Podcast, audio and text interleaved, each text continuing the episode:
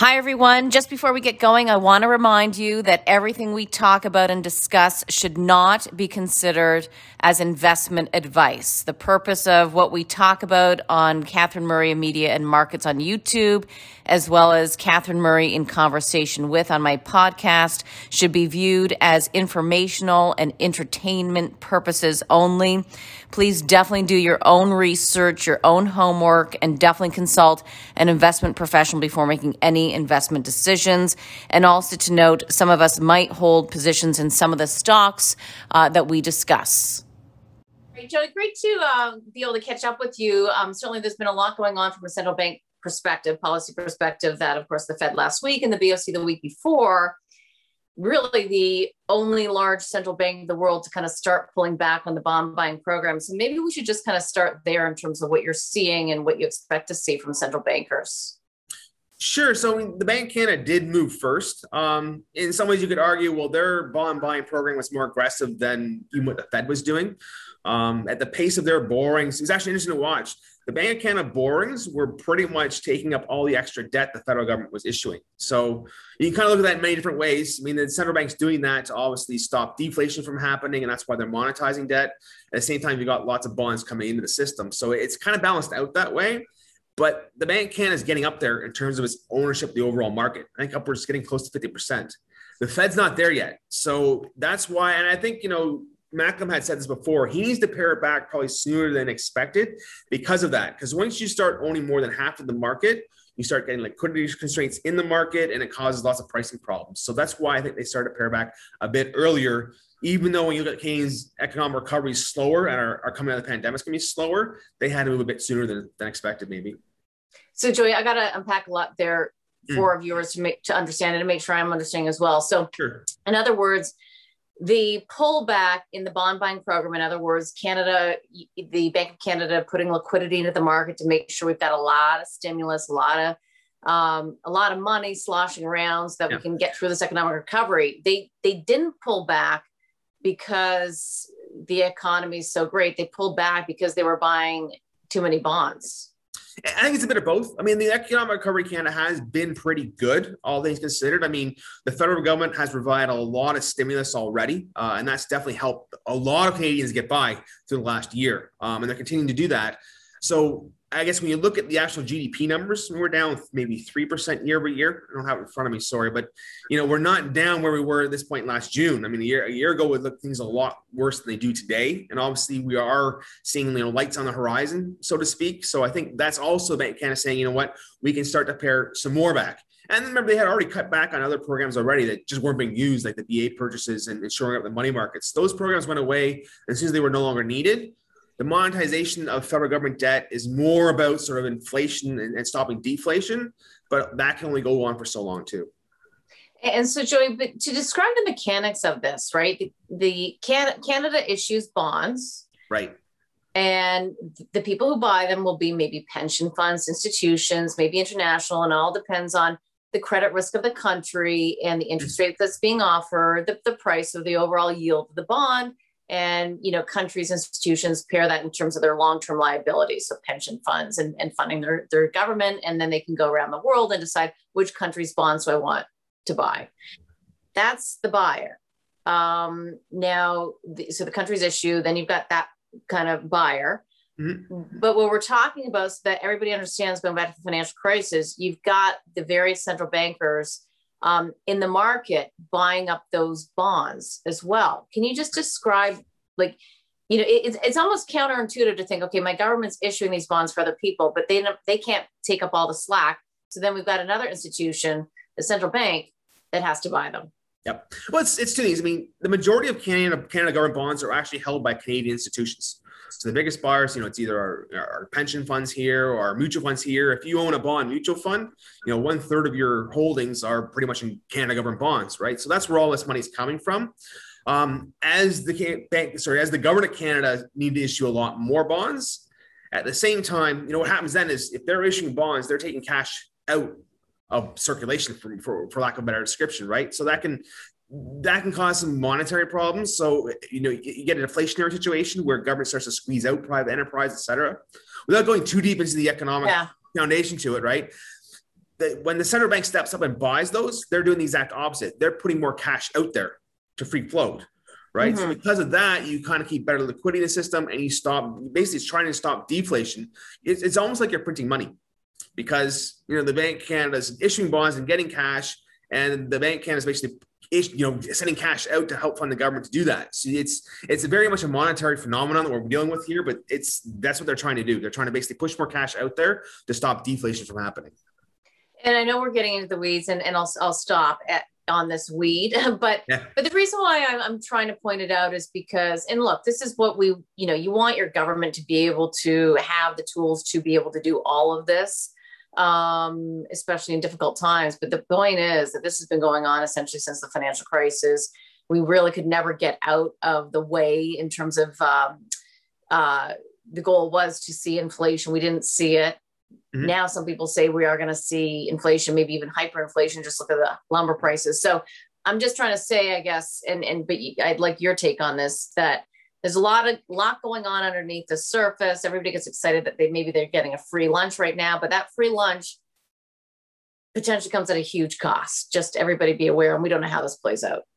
No, it's you know the market has priced in rising inflation. Like let's make no mistake. When you look at when the U.S. is a great example, we've got real return bonds, TIPS in the U.S. They're at negative yields when you know we've got government bonds at positive yields. That difference there suggests you know, you're going to get inflation of two and a half to three percent over the next you know 20, 30 years. I mean, that's a step up from where we were before the pandemic, but it's not a huge leap. Um, I know we can look at lumber prices, we can look at food prices, and a lot of things have really spiked recently. You know, the central banks are looking at as temporary, you know, pent up demand for certain things. You know, it's we can see it. You know, I'm, I'm, I'm home right now. I need to rebuild my deck, so I need lumber, and everybody else isn't going on vacations. They're rebuilding their their backyards. So yeah, you've seen this little spike in certain parts of the market, but the mm-hmm. overall level of inflation still isn't there quite yet. You've had a blip but there really is a stated intent of central banks, you know, in the U.S. and Canada to really push inflation higher. Um, and this is how they're going to try and do it by just printing money, effectively, for lack of a better description. How long they let that last before they eventually turn off the taps and hike rates, and that's where I think the danger really is. So we've got you know very low rates right now, lots of clash in the system. You know, banks willing to lend. You need hope. Lots of alternative lenders out there willing to lend. You know, lots to do with that money because when you're sitting in cash right now, you're losing purchasing power. So really, the whole philosophy here is let's keep rates low to the fact that you're losing money if you're sitting in it. Go do something with that money and make the economy grow. And, and so, stepping back or big picture, what are you seeing right now in terms of the growth rate and the GDP figures in the United States as well as Canada? Um, and also, of course, it was interesting because core PCE, so that's the preferred inflation measure of the Fed, did right. miss expectations. It did. It was a bit lower, but again, it's it's a bit of a backward looking number too. Um, the U.S. is probably three to four months ahead of us in terms of recovery, and, and you see that. You see the full stadiums down there, and while we sit here in our in our basements and watch all our sports. Um, hmm Things are starting to get better in the U.S., but we're still not there yet. Um, you know, pers- PCE is personal consumption expenditure data. So what people are buying and, and, what they're spending on, what's not really rising. It's it was missed expectations, but it still is rising. So we're getting there. Um, eventually, at some point in time, get this is what we start to, to gauge is. So, at what point in time do we start to pare back the bond purchases, and at what point in time do we start to raise interest rates again? And we're probably months away from the bond purchases drying up, and we're probably years still away from rates going higher. Hmm. So, are you concerned that we might see a repeat of I think it was Q4 2018 as it relates to a temp uh, taper tantrum? That, taper tantrum. That, yeah. yeah. It's, it's, I mean, I think that's kind of baked in a little bit already. Um, when you look at what's, this is actually a very normal interest rate cycle. I mean, the level rates is a lot lower than it's ever been before, right? But you've seen, you know, 10 year yields go from below one to almost 2% now. Um, I think we're probably about halfway through that move, but this is what always happens. So you have this depression or recession happening. You know, bond rates tumble across the yield curve. Uh, the Fed starts cutting rates, right, and they've taken it down to zero. And then get this natural, okay, well, this is where we are today. Let's price out the future, and this is where we're building in inflation expectations. We're building in growth expectations, and long yields start to rise. Um, you know, and when that difference between sort of two-year bonds and 30-year bonds gets around two and a half, three percent, that typically over the past cycles has signified the peak of the yield curve steepening. And after that, you know, long yields tend to rise, so tend to rally, sorry, fall a little bit. Bonds rally, yields fall a little bit. As the Fed gets ready to start hiking rates, they start hiking rates. Slowly, eventually, they invert the yield curve, and we start all over again. right? So I'd say, you know, we're probably about halfway through this curve steepening, maybe a little more right now. Um, so it still is a pretty bad environment for bonds because of that reason. But this is just a very natural cycle we're going through at this point in time. What does that mean then for the equity markets? And everybody should know that you're head of um, trading and fixed income trading and securities lending. Uh, but but what do you? How does that impact equity values? So I mean, uh, again, from equity valuation, just looking at interest rates alone, I mean, when interest rates are so low, you could arguably justify a higher price earnings multiple on the equity market, right? Because you know, earnings yield. The way to look at it from a bond guy perspective is instead of looking price over earnings, look at earnings over price. Like, what's the earning yield on equities versus bonds right now? And yeah, at a PE of 20, it's still 5% versus the 1% you're getting in treasuries. Equities are still a good deal. Um, the one thing I just maybe I'll take a step back though is over the long run, the equity risk premium has sit in that five to six percent area. That suggests, you know what, maybe equities are a little expensive here given the multiple the market's trading at compared to where 10-year bonds are right now. Mm-hmm. So, you know, six months ago, it's like, yeah, buy equities, don't buy bonds because bonds are terrible. Now we're getting back towards more that equilibrium where, yes, you get a risk premium, but equities are probably a lot riskier, more volatile than just locking in at 2% from the Fed today.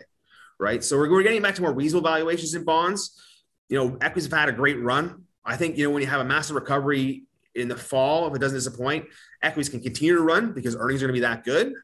But at some point in time, you know, they're getting a bit expensive too. Mm-hmm.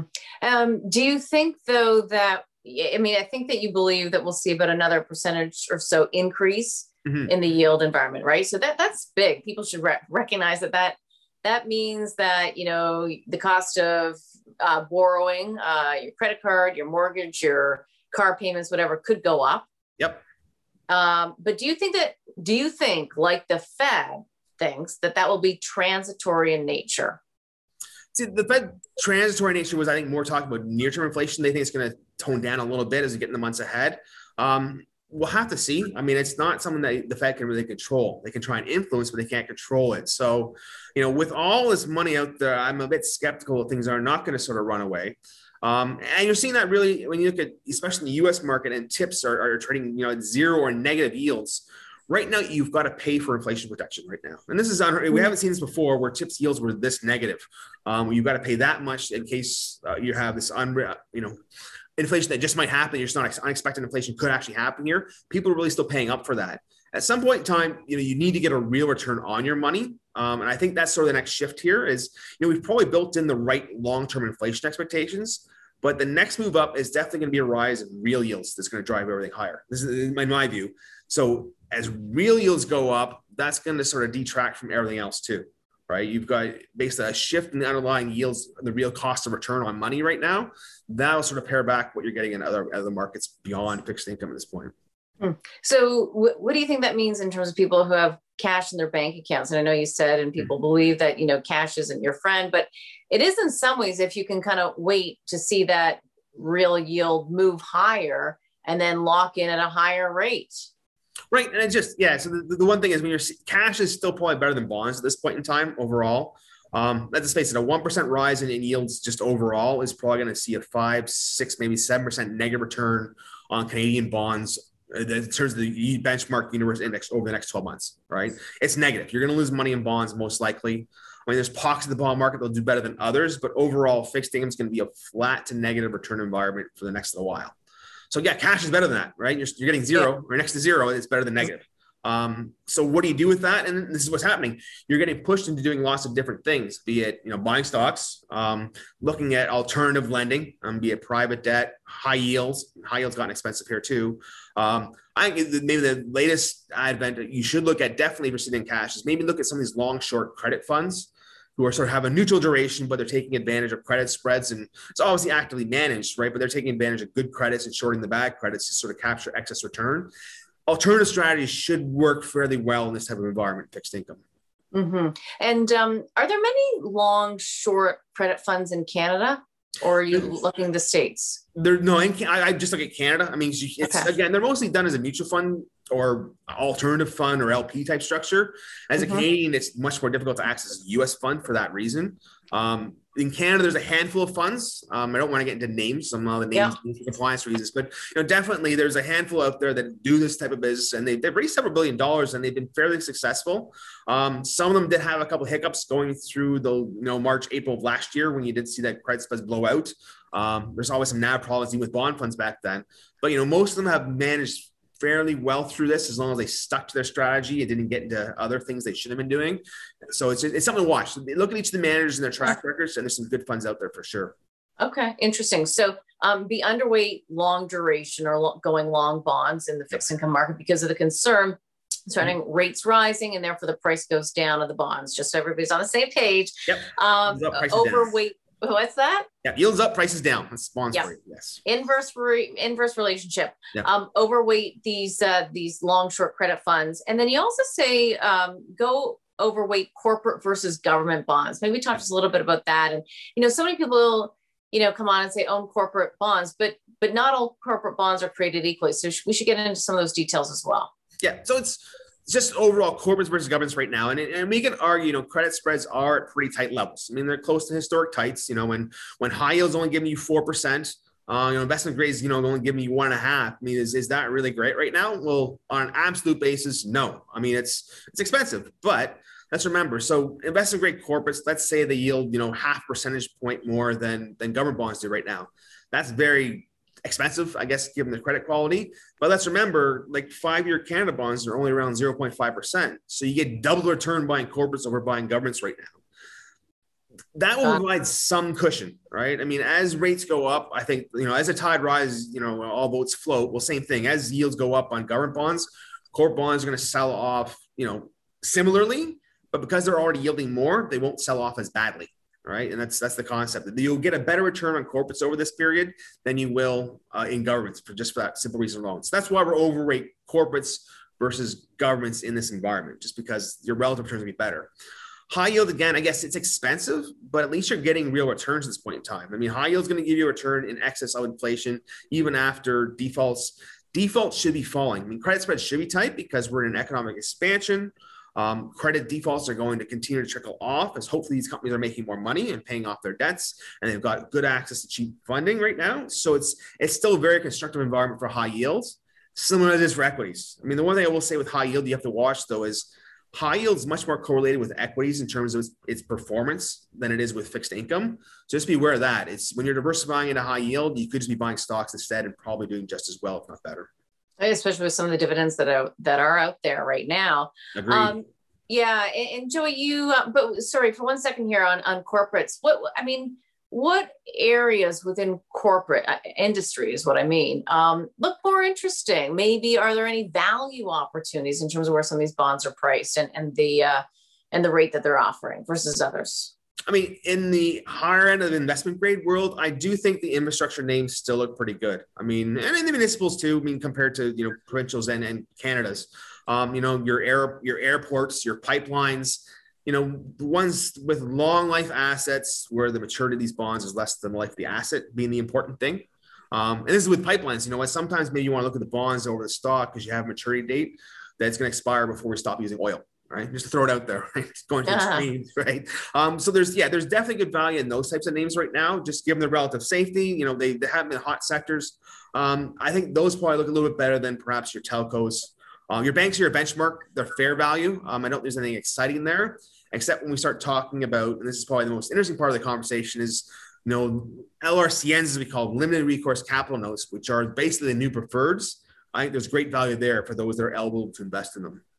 So I was going to ask you about mm-hmm. that, of course. Um, you and I have been talking about preferred shares for years, and you know, mm-hmm. you've been very uh, forthright in terms of, um, you know, how preferreds have performed for retail investors. A lot of people have been hurt by them, and so we've always, mm. you know, over the past number of years, really tried to um, teach and tell people why that happened um, and what to be mindful of. And and because I think that you would probably agree that there are still some opportunities in preferreds, depending on the time of our conversation.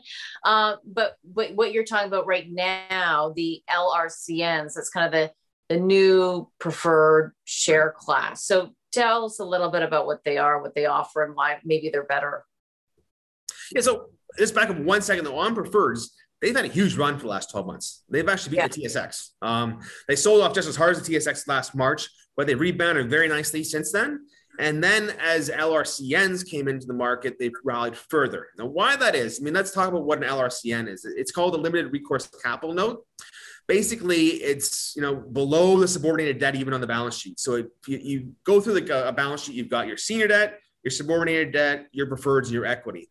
Well, these thought in as preferred shares, but a little bit different in terms of their structure. In that, on the bank's balance sheet, they're bonds, but even though from a classification perspective, they they rank equal to a preferred.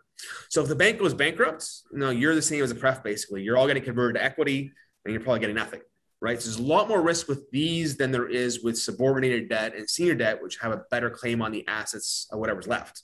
Mm-hmm. Um, so what's happened here is this year, I guess it was last year actually, last, last second half of last year, the regulator OSFI came out and allowed the Canadian banks to issue these limited recourse capital notes to consider them tier one capital. Only a certain percentage.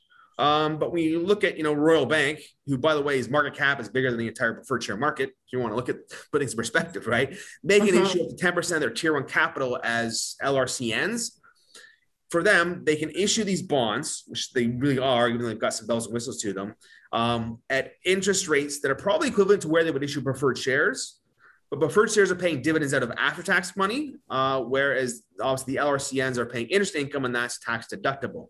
So it's much better financing for the banks. Um, it also is opened up to a different investor class, whereas you know a lot of institutions can't really look at preferreds because, as I pointed out, I mean the whole market has less than a market cap of the bank itself. But these LRCNs are done in the institutional wholesale market where, you know, as a bond investor, you can go in, and your minimum piece is 200,000 on the out, on the new issue trade anyways. You can buy a sizable position, you get a big juice and yield. These things are probably yielding three to 4%, depending on the name right now, compared to obviously subordinated debt and senior debt yielding less than two. So there's still a big pickup there, but it's still mm-hmm. as much cheaper for the banks to issue them. Um, so they've gone and done that, and they started calling away older preferred shares that are more expensive. And because of that, the preferred share market is shrinking. Um, so there's this whole supply demand imbalance. You probably still have a good investor base looking at preferred still, but there's less and less product out there. So preferreds have continued to rally. Hmm, interesting. There's a there's a lot there, Joey, though, mm. to understand. Uh-huh. Which is why people have advisors and yeah. investment funds um, and tactical money managers. But so for right now, if if if somebody is saying, I've got some cash. I want to put it to work, what would you look at? An LRCN or R L yeah LRCN or preferred share or both? It depends. I mean, it depends. I think it's uh the, the key with prefs is you want to be buying them in a taxable account because you want the dividend tax credit because that's an extra 30%, right? Compared to what you, I mean, they're still they were still fine to hold maybe in an RSP because they were yielding so much more than bonds were. But now they're not, right? So now you can actually go buy an LRCN in your tax sheltered account, and it makes way more sense to hold that there because uh, it'll trade a little bit better than a preferred. You probably have better liquidity in the LRCN than you do in the preferred as well. Mm-hmm. Uh, for most investors, you know what? I, I do think prefs look cheap, um, holding them in your taxable account. Uh, perhaps not as cheap as some of the common equity of these companies who are paying great dividends as well. Um, but these, I mean, and historically, they've been a little, historically, prefs were more bond like, they were less volatile. The last 10 years, they haven't been. They've been just as volatile as equities, providing less return. But think of the last 10 years, it's been a declining rate environment. At the same time, these banks and, and afterwards, you know, the pipelines and the telcos, they issue what are called rate reset preferred shares. Um, and the, there is a rate reset structure in the LRCNs as well. Every five years, the coupon changes. It's at a certain percentage point above where five-year Canada bonds. They reset them every five years. They call them. So what happened with prefs was, and why that is so poorly, as rates were falling, guess what? Your dividend rate in the future was falling. So it's like a negative duration almost. As rates fall, preferreds go down. As rates go up, because all of a sudden you've got a higher dividend stream or a higher chance of call, these things go up. Right. Mm-hmm. So now we're starting to see the the opposite happening, where you know rates are starting to rise here a bit again. And spreads have come in. They've got a new financing vehicle, so prefs will continue to do fairly well. So, I guess again, sitting on cash here right now, I would definitely still have an allocation to preferred shares in some shape or form. Knowing how liquid the market is, you probably want to go actively managed over passively managed. Um, so there's funds out there. There's an actively managed ETF out there. Or if you really want to play sort of the rise in rates and the and, and the, the end of the rate resets at the banks, you buy uh, you know an ETF or a fund that's mostly focused on rate resets over the entire broad market. Because there still is a lot of other stuff in that market that isn't the best quality that you probably want to avoid. Hmm, okay. Um, Joy, I do want to get to a couple questions here.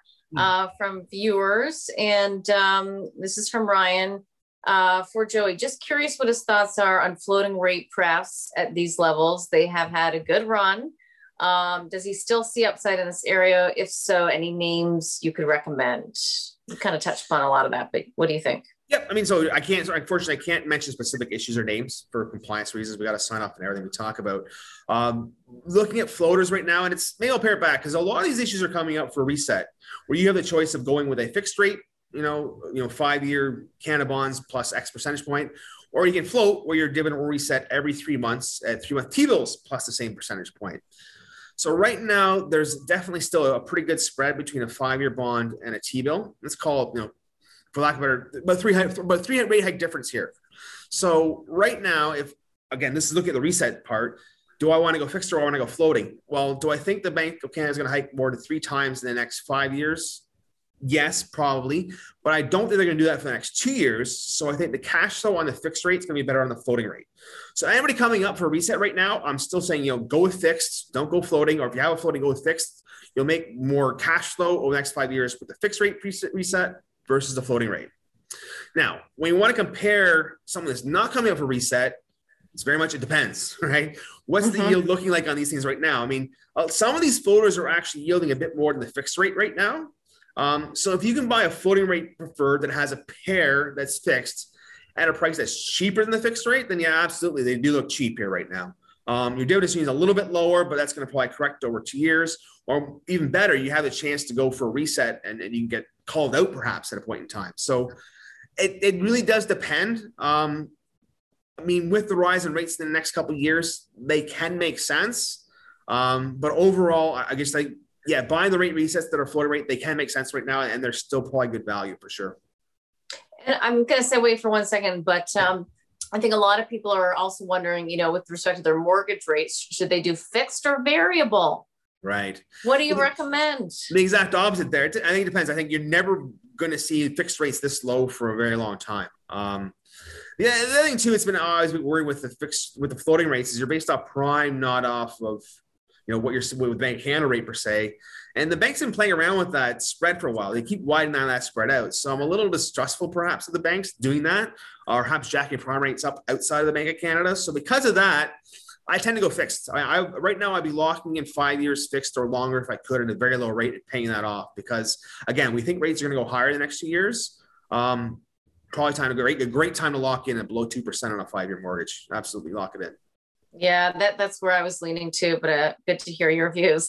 um, because people are, you know, everybody's buying a new home and, and looking at, at mortgages or refinancing. Um, let's uh, take a, another one here, another question. Um, and this week we've touched upon this in our conversation, but could you ask Joey how far he thinks Fed debt monetization can go before we start to see negative consequences?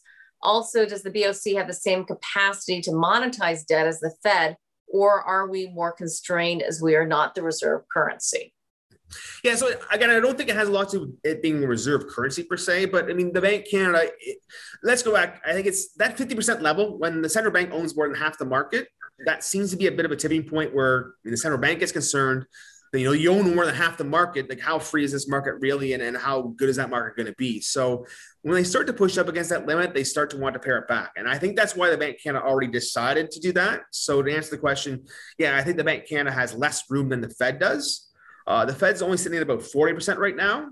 Um, obviously they've got a much more massive amount of treasuries outstanding. So the fed can keep going bigger and for longer than the bank of canada can at this point in time um, you know, but we're getting close to that point, you know, where, you know, unless they keep issuing bonds, which they will, uh, at some point, the Bank Canada and the Fed are going to have to start to pare things back.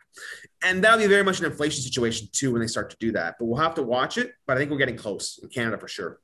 Okay. Um, and Joey, this is from Brian. He said he purchased the ZPR, which is mm-hmm. BMO's uh, laddered preferred share index ETF about a year ago. It's been a great investment, marching steadily higher and pays a good dividend. What's your outlook for ZPR over the next two to three years? Yeah, so that's the one I started talking about that focuses on the rate reset preferreds. That's that's going to continue to probably outperform the broader market over the next little while. Um, again, it's had a huge run. Um, I think it continues to do well. uh, given the environment we're in, but I think you've made the majority of your capital gains already. You're probably holding on this one now, maybe for a bit more capital gains as this market continues to shrink. Um, I don't there's a ton of run left in it. Um, I'd also say the one thing I have with the preferred share ETFs, and this goes to all ETFs in general, when you have an ETF that passively tracks an illiquid market, you tend to have a lot of tracking error. ZPR has a lot. CPD is the other big preferred share one in Canada. A lot of tracking error right there. And then the problem is they basically tell you what they're going to be trading in the next couple of months, and they can get picked off by the trading desk because it's such an illiquid market. As this market gets more illiquid, I think that tracking error continues to get worse, and it's going to get tougher for them given the size of those funds compared to the size of the market right now. Describe what a tracking error means. So yeah, so your tracking error is your performance versus the benchmark performance. There's always going to be a bit of a lag because the benchmark just doesn't have any transaction costs in it. Um, but these have tended to do even worse than that, having a bigger track tracking error than normal transaction cost would suggest. That just points out they're dealing in pretty illiquid markets. It's tough for them to really track a passive benchmark that doesn't have to account for that. Okay, and that's really important depending on, you know, which ETF you're buying, um, to understand um, the tracking and the tracking error and any kind of leakage as well from a trading perspective. Correct? Yeah, I mean, you see in equities too. Like buying an S and P fund is never going to be a problem. You're going to have a very little tracking error. But when you get to small micro cap emerging market funds, there's definitely, you know, what works academically when you don't have this, these trading frictions and bid offer spreads to deal with, and what actually works in the real world isn't the same, right? That's the one thing to watch when you're buying all these ETFs out there. And Joe, just stepping back um, a, a, little bit here, um, what are you seeing in the market these days from a um, money flow perspective, sentiment perspective? Meaning, you know, I think over the past uh, number of weeks, or even more so, it's been very quiet, depending on which mm. trading desk I'm talking to. So, what, what's going on? What do you think people are doing? Are they sitting on their hands? so, They're buying houses in Toronto, apparently. That's true. it's you know, it has been quiet. Um, and fixed income, that's not surprising. I mean, I, I mostly work with you know retail investors, you know, private wealth managers. They have been very quiet in fixed income for obvious reasons. That you know rates are just so low. It's it's hard to get excited. Um, GICs are yielding more than corporate bonds right now, so we're seeing a lot of people buying GICs. Mean, why wouldn't you? You're you're 100% insured by CDIC, and you're getting more than you're getting on a 2B corporate. So we're seeing tons of money going there. We're seeing tons of money sitting on sidelines in the cash. Um, and it's going again, we're seeing a lot of money flowing into these alternative funds because they're chasing yield. Be careful what you chase. I mean, obviously, we had a bit of a blow up here in, in Canada the last couple days for completely unrelated market related reasons, right? But you've got to be careful what you buy too when you're looking at these types of funds. Just describe what you saw over the past couple of days. I mean, so bridging finance, obviously, I think it's been in, in the news. Um, again, it's, it's interesting. I don't want to comment because I don't know enough about what their holdings are, what the story is, but the OSC has put the funds into receivership which I, I, don't we've ever seen that in Canada, or at least not in my that I can recollect. Um, but there's been no criminal charges laid as so far. So it's a story we continue to watch. But it just goes to show when you're again bridging income fund was basically they were doing a lot of private loans and debt, and as an investor you could put money with them and capture much better yield than you would normally get by you know, corporate bonds or high yield bonds. So, but it's a lot less liquid. So it's something to be careful of when you're looking at these types of funds that can be great enhancers but as with everything, diversify and don't put all your eggs in one basket because these types of things can happen. I mean, you're going to be locked up in those funds for a while until the receiver has takes a look at what's really there and can start to open up for redemptions again. Mm-hmm. Yeah, it's so important to understand um, the risk parameters, and we all know that um, you know, especially the seniors or retired people who've worked so hard for their money um, and, and they're not making much money off of their money and they get kind of pushed up the, the risk curve. And that's been a risk that we've been talking about since the financial crisis, Joey. Yeah. And then there's no free risk. There's no free lunch. I mean, obviously yeah. Something yields more for a reason, be it, you know, liquidity reasons and then you're locked in for a certain point in time or there's credit quality reasons or whatever it may be. When you're getting more, you're getting it for a reason. So just be careful what you're doing. Right. And, and that's important to point out. The reason why you're getting more is because they're judged as riskier. Therefore, they've got to pay you more on your money to take your money and and invest it. Um, you know that that's the that's the bottom line here and the premise in terms of why you get paid more on an interest rate. It's not because they're nice. It's not because they're better. It's because of the um, the risk return level. Absolutely, and that's that's that's what it's all about. I mean, it's very quantitative fixed income. Like you know, uh, the province of Ontario pays you sixty basis points more than the federal government because they are that much riskier. And we can go on and fit it until we get to twenty one percent yields because you know what, you might not get your money back. Just be aware. Yeah. Um, Joey, I'm asking a lot of, I'm spending a lot of time in the um, digital asset world, cryptocurrencies. Mm-hmm. Um, so, I, and I love asking everybody what they think about it. Um, you know, and even if they're not involved, I think most people have a view.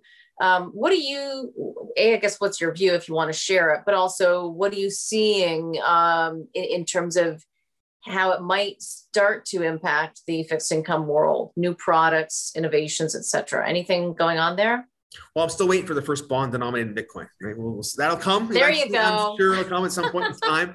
Um, I, again, I haven't done a deep dive into, into Bitcoin. I guess you know I tend to look at Bitcoin more as equivalent to a gold or a store of value as opposed to something that's going to be you know I mean, I, again, I don't know all the mechanics behind it, but it's definitely more of a security or a gold or a real asset type of instrument.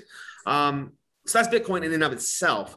Now, where I get more concerned is when I see, you know, when the Bitcoin exchange, I think it was CoinHedge or something like that, trading at a bigger market cap than NASDAQ and the NYSE, I kind of go, well, hang on a second. These companies are making billions of dollars a year and they have lofty but reasonable, but at least like explainable valuations. How is this one exchange that just trades one thing going to be worth more Oh, it's tech company. Okay, well, beyond me, I'm a bond guy. I don't get it. Yeah. I don't get it. I don't pretend to get it. It is what it is. I think a lot of those things are definitely avoids uh, if you don't get it. So I, for, for me personally, I've got no exposure to digital assets or currency or anything in my portfolio at this point in time. Cause I just, again, I don't think it's a mature enough market to say, you know, I want to put 5% of my portfolio into that at this point in time. Yeah. I'm watching, it's interesting, but let's see how this all plays out. And I think we're starting to actually see uh, more investment firms uh, at least allow or have it available that investors can put up to 2% of their overall assets just to kind of give people perspective in terms of you know maybe the right allocation. I mean that's up to everybody on an individual basis but but that 2% is a number i've i've seen out there yeah, and, and it's fair. I mean, I think it, it probably does deserve a place in your your your basket of real assets, along with real estate and gold and and TIPS and RRBs, which again you're paying for inflation protection there. Maybe these are better. I, I think definitely it fits in the mix, uh, but it's probably not going to be a majority holding of what you're what you're into right now. So just be careful with that. But yeah, I think it's definitely worth a play just to keep mm-hmm. an eye on it. And, and Joey, I just uh, kind of want to wrap it up here with your thoughts on the Canadian dollar. Obviously, got a a nice move on, on two fronts, really. Of course, the price of oil rallying, and then also, of course, the BOC's most recent decision to kind of pull back on that bond buying program.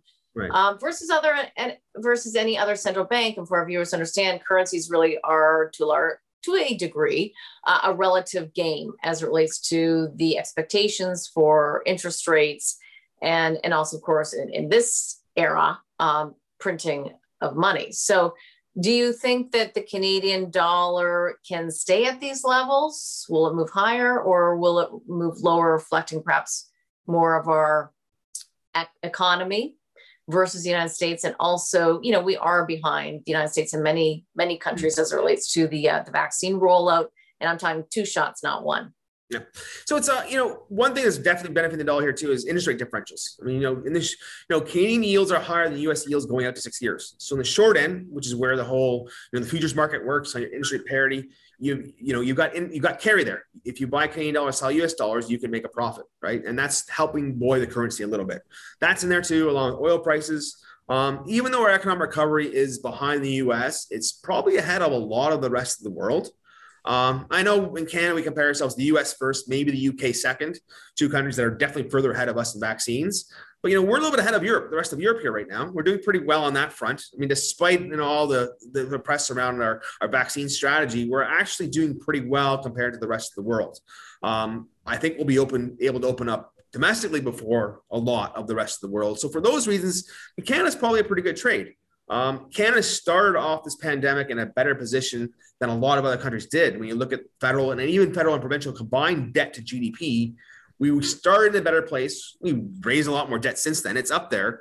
Um, and I would even say I was pleasantly surprised that the federal government came out with a budget a year late, mind you. I'll criticize it for that, but they actually have a plan to restore some semblance of you know deficit to GDP levels and you know paying down some debt and growing the economy. And it, it wasn't unreasonable. We're just going to spend hundreds of billions of dollars and not have a plan. There is a measurable plan to get things hopefully in a better position than we are today. And we will, we will get there. So I think a lot of those things have combined to make Canada a pretty attractive place right now compared to the rest of the world. Uh, so that's all pretty Canadian dollar positive. um, compared to other currencies. I think we're a little bit overvalued versus the US dollar here right now, though. Um, okay. You know, just again, interest rates are, are there, but I, again, the US is going to probably come out gangbusters. There's great opportunities to buy in the US, uh, all probably ahead of us still. So for that reason, versus the US, I'd be a buyer US dollars here, but a buyer Canada over say euros at this point in time. Hmm. Okay, got it. We diverted to currencies, but but it's all part of the same story in terms of the interest rate differentials, as you say, uh, and and uh, country risk. Um, Joey, thank you so much for being with us today. Appreciate your insights as always. It's nice to keep the conversations going. So thank you. Absolutely. It's great to be on. It's great to do this. Thank you. It's fun to have a longer conversation. It is without commercial interruptions. I appreciate it. exactly. All right. We'll leave it there. Thank you. We'll see you soon. Thanks very much. Okay. Talk to you later. Okay.